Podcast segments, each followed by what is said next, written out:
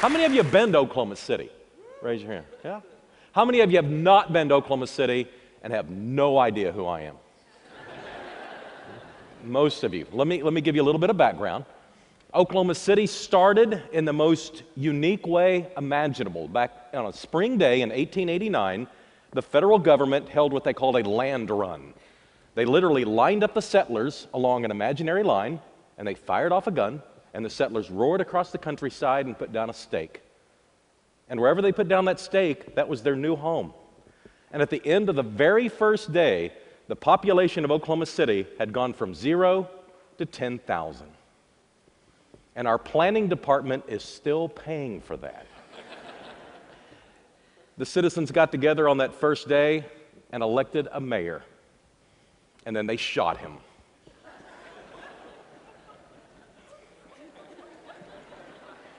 That's not really all that funny, but it allows me to see what type of audience I'm dealing with, so I appreciate the feedback. The twentieth century was fairly kind to Oklahoma City. Our economy was based on commodities, so the price of cotton or the price of wheat, and ultimately the price of oil and natural gas. And along the way, we became a city of innovation. The shopping cart was invented in Oklahoma City.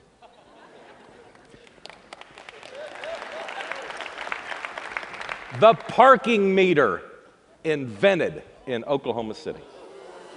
You're welcome.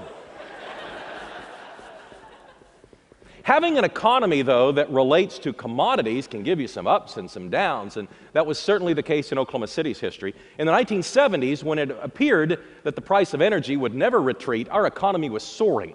And then in the early nineteen eighties, it cratered quickly. The price of energy dropped. Our banks began to fail. Before the end of the decade, one hundred banks had failed in the state of Oklahoma. There was no bailout on the horizon. Our banking industry, our oil and gas industry, our commercial real estate industry were all at the bottom of the economic scale. Young people were leaving Oklahoma City in droves for Washington and Dallas and Houston and New York and Tokyo, anywhere where they could find a job that measured up to their educational attainment. Because in Oklahoma City, the good jobs just weren't there. But along at the end of the eighties came an enterprising businessman who became mayor named Ron Norick. Ron Norick eventually figured out that the secret to economic development wasn't incentivizing companies up front, it was about creating a place where businesses wanted to locate. And so he pushed an initiative called MAPS that basically was a penny on the dollar sales tax to build a bunch of stuff. It built a new sports arena, a, a new uh, canal downtown, it, it fixed up our performing arts center, a, a, a new uh, baseball stadium downtown, a lot of things to improve the quality of life. And the economy, indeed, seemed to start showing some signs of life. The next mayor came along. He started MAPS for Kids, rebuilt the entire inner city school system, all seventy-five buildings, either built anew or refurbished. And then, in two thousand four, in this rare collective lack of judgment, bordering on civil disobedience, the citizens elected me, mayor. Now, the city I inherited was just on the verge of coming out of its slumbering economy. And for the very first time, we started showing up on the lists. Now, you know the list I'm talking about. The, the media and the internet love to rank cities. And in Oklahoma City, we'd never really been on lists before. So I thought it was kind of cool when they came out with these positive lists, and we were on there. We weren't anywhere close to the top, but we were on the list. We were somebody. Best city to get a job. Best city to start a business. Best downtown. Oklahoma City. And then came the list of the most obese cities in the country. And there we were. Now, I like to point out that we were on that list with a lot of really cool places. Dallas and Houston and New Orleans and Atlanta and Miami. You know, these are cities that typically you're not embarrassed to be associated with. But nonetheless, I didn't like being on the list. And about that time, I got on the scales. And I weighed two hundred twenty pounds. And then I went to this website sponsored by the federal government.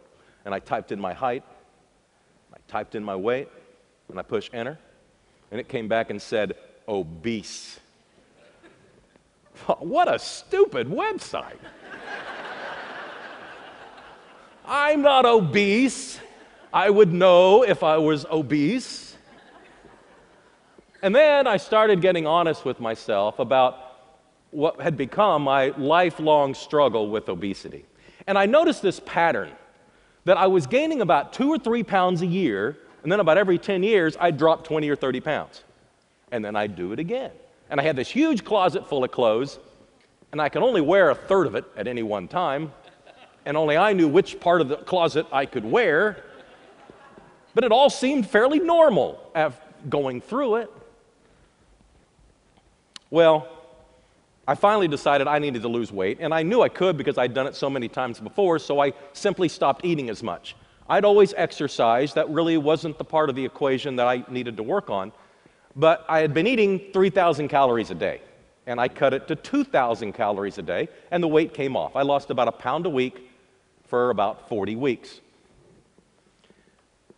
Along the way, though, I started examining my city, its culture, its infrastructure, trying to figure out why our specific city seemed to have a problem with obesity.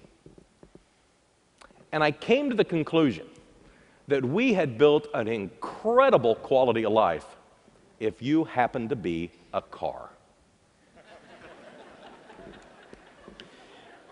But if you happen to be a person, you are combating the car seemingly at every turn.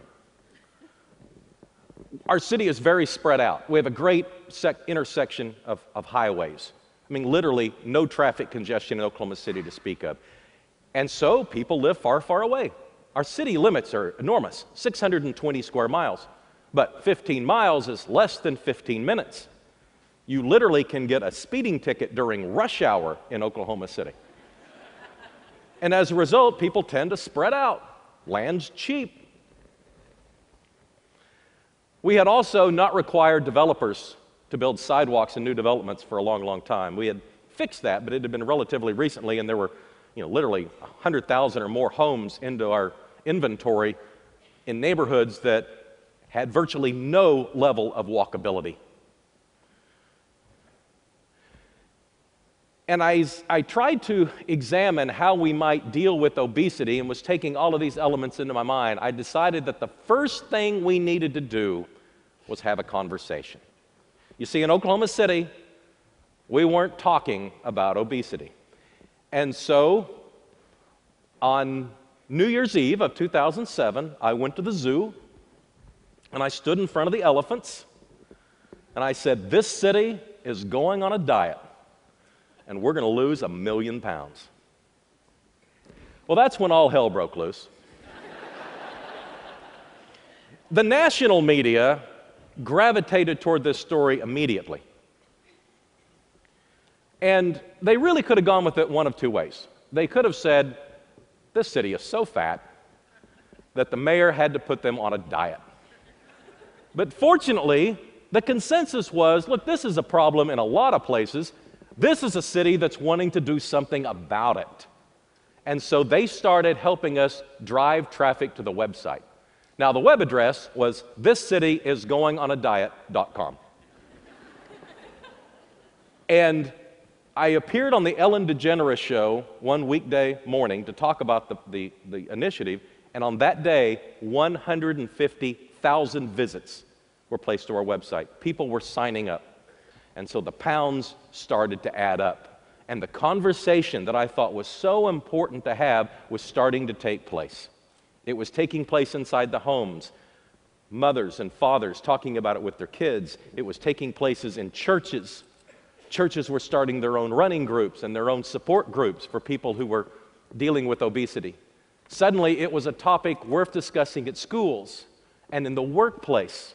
And the large companies, they typically have wonderful wellness programs, but the medium-sized companies that typically fall between the cracks on issues like this, they started to get engaged and used our program as a model for their own employees to try and have contests to see who might be able to deal with their obesity situation in a way that could be proactively beneficial to others.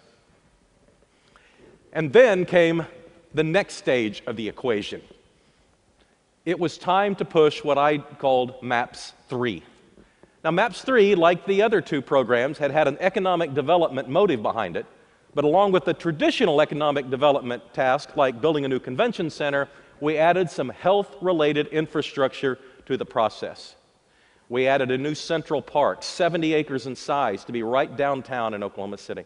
We're building a downtown streetcar to try and help the walkability formula for people who choose to live in the inner city and help us create the density there. We're building senior health and wellness centers throughout the community. We put some investments on the river that had originally been invested upon in, in the original MAPS, and now we are currently in the final stages of developing the finest venue in the world for the sports of canoe, kayak, and rowing. We hosted the Olympic trials last spring. We have Olympic caliber events coming to Oklahoma City and athletes from all over the world moving in, along with inner city programs to get kids more engaged in, in these types of, of recreational activities that are a little bit non-traditional. We also, with another initiative that was passed, are building hundreds of miles of new sidewalks throughout the metro area. We're even going back into some inner city situations where we had built neighborhoods and we had built schools, but we had not connected the two. We had built libraries and we'd built neighborhoods, but we'd never really connected the two with any sort of walkability. Through yet another funding source, we're redesigning all of our inner city streets to be more pedestrian friendly. Our streets were really wide, and you'd push the, the button to allow you to walk across, and you had to run in order to get there in time. But now we've narrowed the streets, highly landscaped them, making them more pedestrian friendly, really a redesign, rethinking the way we build our infrastructure, designing a city around people and not cars. We're completing our bicycle trail master plan. We'll have over one hundred miles when we're through building it out. And so you see this culture starting to shift in Oklahoma City. And lo and behold, the demographic changes that are coming with it are very inspiring. Highly educated twenty-somethings are moving to Oklahoma City from all over the region and indeed even from further away in California. When we reached a million pounds in January of two thousand twelve, I flew to New York with some of our participants who had lost over one hundred pounds, whose lives had been changed. And we appeared on the Rachel Ray Show. And then that afternoon, I did a round of media in New York pushing uh, the same messages that, that you're, you're accustomed to hearing about obesity and the dangers of it.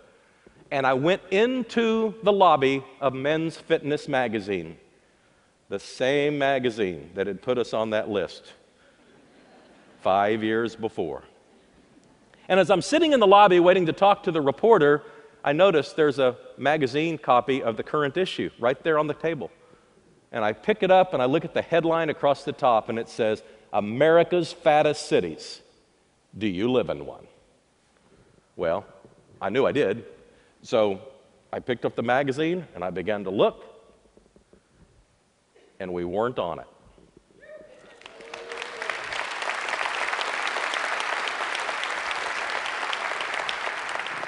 Then I looked on the list of fittest cities and we were on that list. We were on the list of the twenty-second fittest cities in the United States. Our state health statistics are doing better. Granted, we have a long way to go. Health is still not something that we should be proud of in Oklahoma City, but we seem to have turned the cultural shift of making health a, a greater priority. And we love the idea of the demographics of highly educated twenty-somethings, people with choices, choosing Oklahoma City in large numbers. We have the lowest unemployment in the United States, probably the strongest economy in the United States. And if you're like me, at some point in your educational career, you were asked to read a book called The Grapes of Wrath. Oklahomans leaving for California in large numbers for a better future. When we look at the demographic shifts of people coming from the West, it appears that what we're seeing now is the wrath of grapes.